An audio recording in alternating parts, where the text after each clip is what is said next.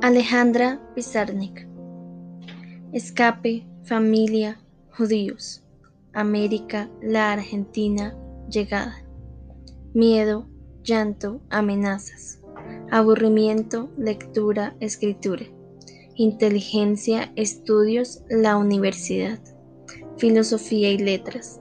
Amistades, apoyo, libros. Complejos, ideas, lucha. Cortázar, Borges, Olga Orozco. Revolución, guerra, poder. París, derechos, feminismo. Escribir, diario, notas, cartas. Depresión, búsqueda, miedos. Poemas, verdades, situaciones. Existencialismo, surrealismo, estética. Melancolía, recuerdos, deseos. Intentos, fracasos, su muerte.